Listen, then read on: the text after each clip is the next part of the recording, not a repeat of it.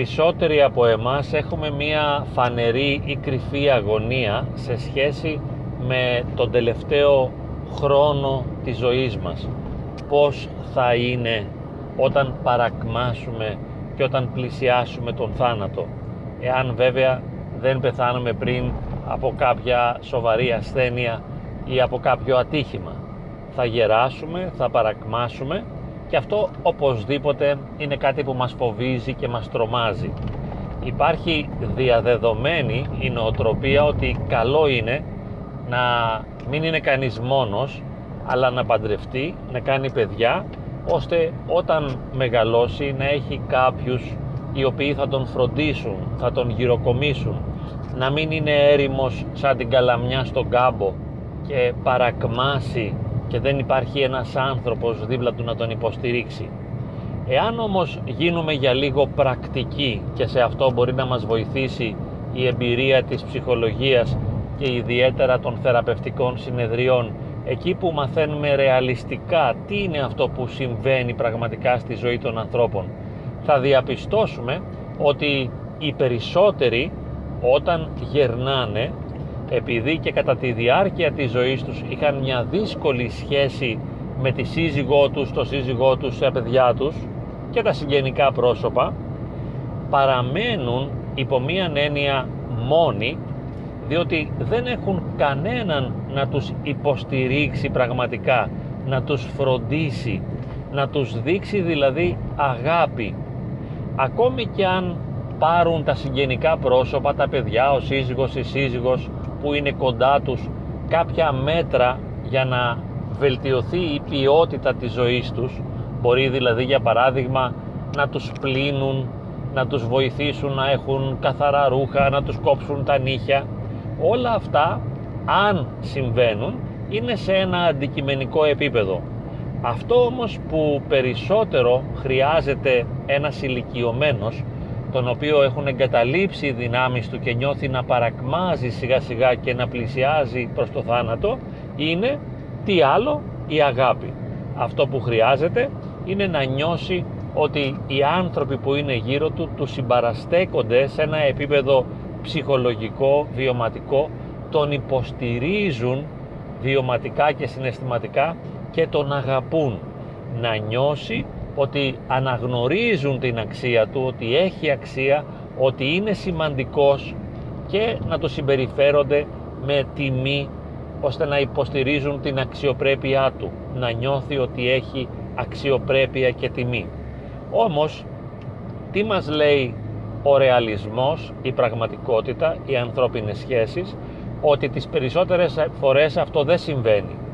Διότι, εάν πάρουμε το κλασικό παράδειγμα όπου ο σύζυγος παρακμάζει πρώτος γιατί αρκετές φορές είναι μεγαλύτερος τουλάχιστον στις προηγούμενες δεκαετίες ήταν πάντα μεγαλύτερος εκείνος από την γυναίκα παρήκμαζε πρώτος και χρειαζόταν βέβαια την υποστήριξη και την αγάπη της γυναίκας του την οποία όμως δεν την είχε διότι όλα τα χρόνια της ζωής τους όλο αυτό τον καιρό που ζήσανε μαζί η σχέση τους δεν χαρακτηρίζονταν από ειρήνη, από καλοσύνη, από επικοινωνία ποιοτική, από αγάπη, αλλά ήταν συγκρουσιακή σχέση.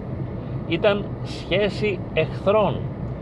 Τι συμβαίνει λοιπόν όταν γεράσεις και παρακμάσεις και αισθανθείς ότι σε εγκαταλείπουν οι δυνάμεις σου και μείνεις δίπλα στον εχθρό που είναι η γυναίκα; Και βέβαια πολλές φορές και τα παιδιά είναι εχθρικά διότι ενώ είναι πολύ απαιτητικά και ζητούν και θέλουν όσο μπορείς να τους δώσεις αργότερα τα περισσότερα από αυτά απομακρύνονται. Και βέβαια θα μπορούσε να πει κανείς ότι εγώ έχω ένα καλό παιδί το οποίο έρχεται και με υποστηρίζει. Αυτό το παιδί είναι κοντά μου. Αυτό το παιδί με αγαπά και με φροντίζει συνεχώς τότε δημιουργείται ένα πρόβλημα διότι εφόσον εσύ είσαι σε παρικμασμένη ηλικία το παιδί σου είναι πολύ πιθανό να έχει δική του οικογένεια και θα χρειαστεί να φροντίσει εσένα τον ηλικιωμένο παραγνωρίζοντας τις ανάγκες της δικής του οικογένειας. Οπότε λείπει από τον άντρα της ας πούμε η κόρη σου αν είναι κόρη ή λείπει από τα παιδιά του για να αφιερώνει χρόνο σε σένα κάτι το οποίο ήδη είναι ένα πρόβλημα διότι μια οικογένεια δεν αντέχει ένας από τους δύο συζύγους να αφιερώνει πολύ χρόνο στον πατέρα του ή στη μητέρα του διότι δεν του φτάνει ο χρόνος να τρέχει να κερδίζει χρήματα πρώτον και να φροντίζει τα μέλη της οικογένειάς του. Αν λοιπόν έχεις ένα πολύ καλό παιδί που σε φροντίζει, ήδη αυτό είναι ένα πρόβλημα και θα έπρεπε να το καταλάβεις και εσύ ως ηλικιωμένος, αλλά και το παιδί να το καταλάβει και να απομακρυνθεί κατά κάποιον τρόπο από σένα ώστε να μην σε στηρίζει. Παραμένεις λοιπόν στα χέρια του εχθρού. Ο εχθρός είναι η γυναίκα σου. Βέβαια, εάν η γυναίκα ή εξαιτίας κάποιας ασθένειας ή για κάποιο άλλο λόγο παρακμάσει πρώτη, θα χρειαστεί να τη φροντίσει ο εχθρός που είναι ο σύζυγος. Εκεί τα πράγματα γίνονται τραγικά. Και θα σας διηγηθώ δύο ιστορίες πολύ απλοϊκές, θα φέρω δύο παραδείγματα για τα οποία μου έχουν δώσει την άδεια να αναφερθώ τα άτομα τα οποία μου ανέφεραν αυτές τις περιπτώσεις σαν δείγματα της παρακμής και ενώ ιδιαίτερα στην εκκλησία ευχόμαστε όλοι το εύχονται αλλά στην εκκλησία το λέμε πολύ συχνά και το ψάλουμε και λέμε να είναι τα τέλη της ζωής ημών ανέσχυντα, ανώδυνα και ειρηνικά. Ανέσχυντα, ανώδυνα και ειρηνικά. Κάθε άλλο παρά αυτό συμβαίνει. Είναι τα χρόνια μας επώδυνα είναι πολεμικά και είναι γεμάτα εσχήνη. Ας φέρουμε λοιπόν δύο παραδείγματα λέει ο άντρας δεν αντέχω άλλο αυτή τη ζωή.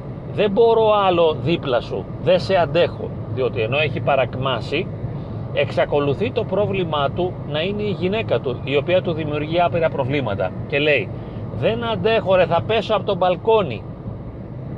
Θα πέσω να σκοτωθώ. Δεν μπορώ άλλο και μπορεί και να κλαίει. Γιατί κλαίνουν οι άντρες όταν γεράσουν. Και όταν είναι νέοι κλαίνε αλλά όταν γεράσουν λίγο περισσότερο και απαντάει η σύζυγος. Μιλάμε για πραγματικό γεγονός. Πέσε μωρικολόγρια να ησυχάσουμε να γλιτώσουμε από σένα που μου έχεις φάει τη ζωή και πάμε τώρα σε ένα δεύτερο παράδειγμα ενός άλλου ισχυρού συζύγου ο οποίος μετά το 80 έχει και αυτός παρακμάσει. Ισχυρός εννοούμε ότι έζησε τη ζωή του νιώθοντας ότι είναι δυνατός, ότι τα καταφέρνει, ότι μπορεί, ότι έχει εξουσία και βέβαια έχει καταδυναστεύσει κατά κάποιον τρόπο τη γυναίκα του κάποιες δεκαετίες και αυτός. Σίγουρα δεν είναι αθώος. Και επειδή είναι γέρος και έχει πρόβλημα και είναι άρρωστος, πέφτει κάτω, γιατί παραπατάνε οι γέροι και πέφτουν κάτω και δεν μπορεί να σηκωθεί. Οπότε παρακαλάει τη γυναίκα του να τον σηκώσει. Και του λέει αυτή, πραγματικό γεγονός, του λέει αυτή αν θες ρε να σε σηκώσω πρώτα θα μου φιλήσεις τα πόδια και εμένει στη θέση αυτή. Και όντως ο γέρος αυτός που έχει πέσει κάτω σέρνεται έρποντας δηλαδή πηγαίνει και τη φυλάει τα πόδια για να τον σηκώσει αυτή. Εδώ λοιπόν μπορούμε να πούμε μα τι σκύλες είναι αυτές. Αυτές είναι σκύλες δεν είναι άνθρωποι. Διότι η πρώτη λέει πέσε μωρή κολόγρια να πεθάνεις να ησυχάσουμε και λέει τον άντρα της κολόγρια. Η δεύτερη του λέει αν θες ρε να σε σηκώσω από κάτω θα μου φιλήσεις πρώτα τα πόδια. Θα σου ουρθείς να μου τα φιλήσεις. Λες τι σκύλες είναι αυτές. Έλα όμως που με τη βοήθεια της ψυχολογίας και της ποιμαντικής θεολογίας θα χρειαστεί να αθώσουμε τους ανθρώπους διότι θα χρειαστεί να τους κατανοήσουμε να τους δούμε εκ των έσω. Και τι συμβαίνει σε αυτούς; Πολύ απλά έχουν συσσωρευμένη αγανάκτηση δεκαετιών. Αυτό είναι το μεγάλο πρόβλημα.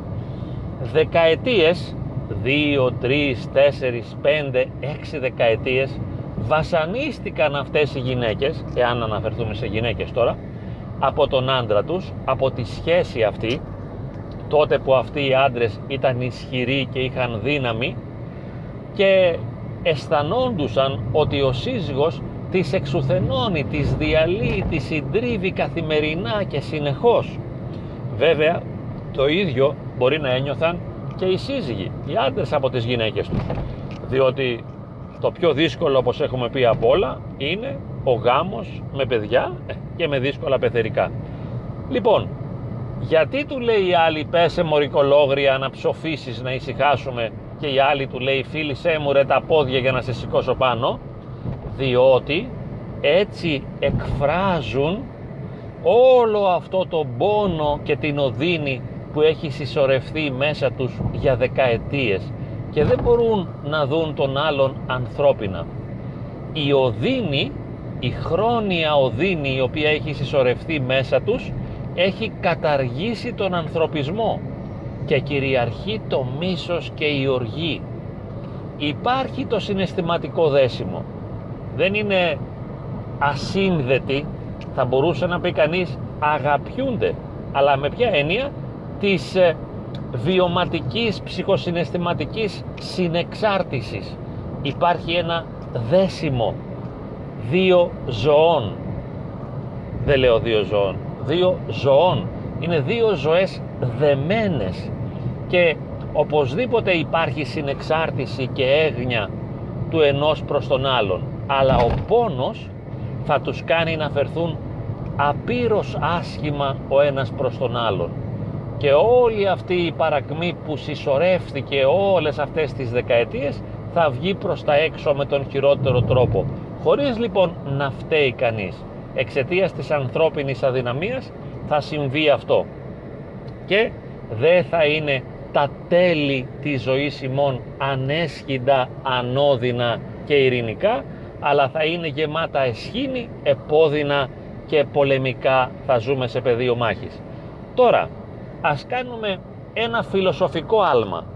Τι σημαίνει φιλοσοφικό άλμα; Θα αντλήσουμε το δικαίωμα από την υπαρξιακή φιλοσοφία να τοποθετηθούμε ελεύθερα χωρίς να μας δεσμεύει ούτε ο ρεαλισμός της ψυχολογίας αλλά ούτε η ιδεοντολογία της θεολογίας. Θα περάσουμε στη σφαίρα, στη διάσταση της φιλοσοφίας με ένα άλμα και θα πούμε καλά το έκανε εκείνος ο μεγάλος διδάσκαλος της αρχαιοελληνικής φιλοσοφίας παρότι δίδασκε στην παιδαγωγική ο Δημήτρης Ολιαντίνης ο οποίος όταν ένιωσε ότι ολοκλήρωσε τον κύκλο του περίπου και είχε προσφέρει αυτά που μπορούσε να προσφέρει ως δάσκαλος αλλά είχε μεγαλώσει και η αγαπημένη του κορούλα και της είχε βρει ένα σύντροφο έφυγε και αν θυμάμαι καλά πήγε στον Ταΐγετο μπήκε σε μία τρύπα εκεί πέρα από την οποία όμως μπορούσε να βλέπει τον ουρανό και χτύπησε μία ένεση και έφυγε ώστε κατά τη γνώμη μου υποκειμενική αντίληψη και ζητώ συγγνώμη από τους μαθητές του που τον αγαπούν αν κάνω λάθος γλίτωσε την παρακμή. Έφυγε πάνω στην ακμή του χωρίς να φταρεί χωρίς να γίνει γέρος και κακομύρης και λέει συνάντησε γενναία το θάνατο και εδώ μπορούμε να πούμε μπράβο ρε Λιαντίνη και επίσης να θυμηθούμε έναν άλλο συγγραφέα ή ποιητή ο οποίος πήρε έναν αμαξά και του λέει πάμε στη θάλασσα κοντά σε μια παραλία και μετά έλυσε το άλογο του αμαξά, τον πλήρωσε πήρε το άλογο το καβάλισε και ανοίχθηκε στο πέλαγος στα κύματα μέσα. Δηλαδή κάλπαζε προς το πέλαγος και με ένα όπλο μπαμ βάρεσε μία και τίναξε τα μυαλά του στον αέρα. Έτσι έκανε ένας συγγραφέας, δεν θυμάμαι το όνομά του αλλά είναι πραγματικό γεγονός. Να λοιπόν μας τα επιτρέπει αυτά. Η φιλοσοφία δηλαδή ο χώρος της ελευθερίας της σκέψης. Αδέσμευτα μπορούμε να τολμήσουμε να σκεφτούμε και να αναγνωρίσουμε και την αξία και τη σημασία αυτών των πράξεων. Να φύγω στον Ταΐγετο πριν παρακμάσω. Να μπω μες στη θάλασσα καλπάζοντας ένα λευκό άλογο.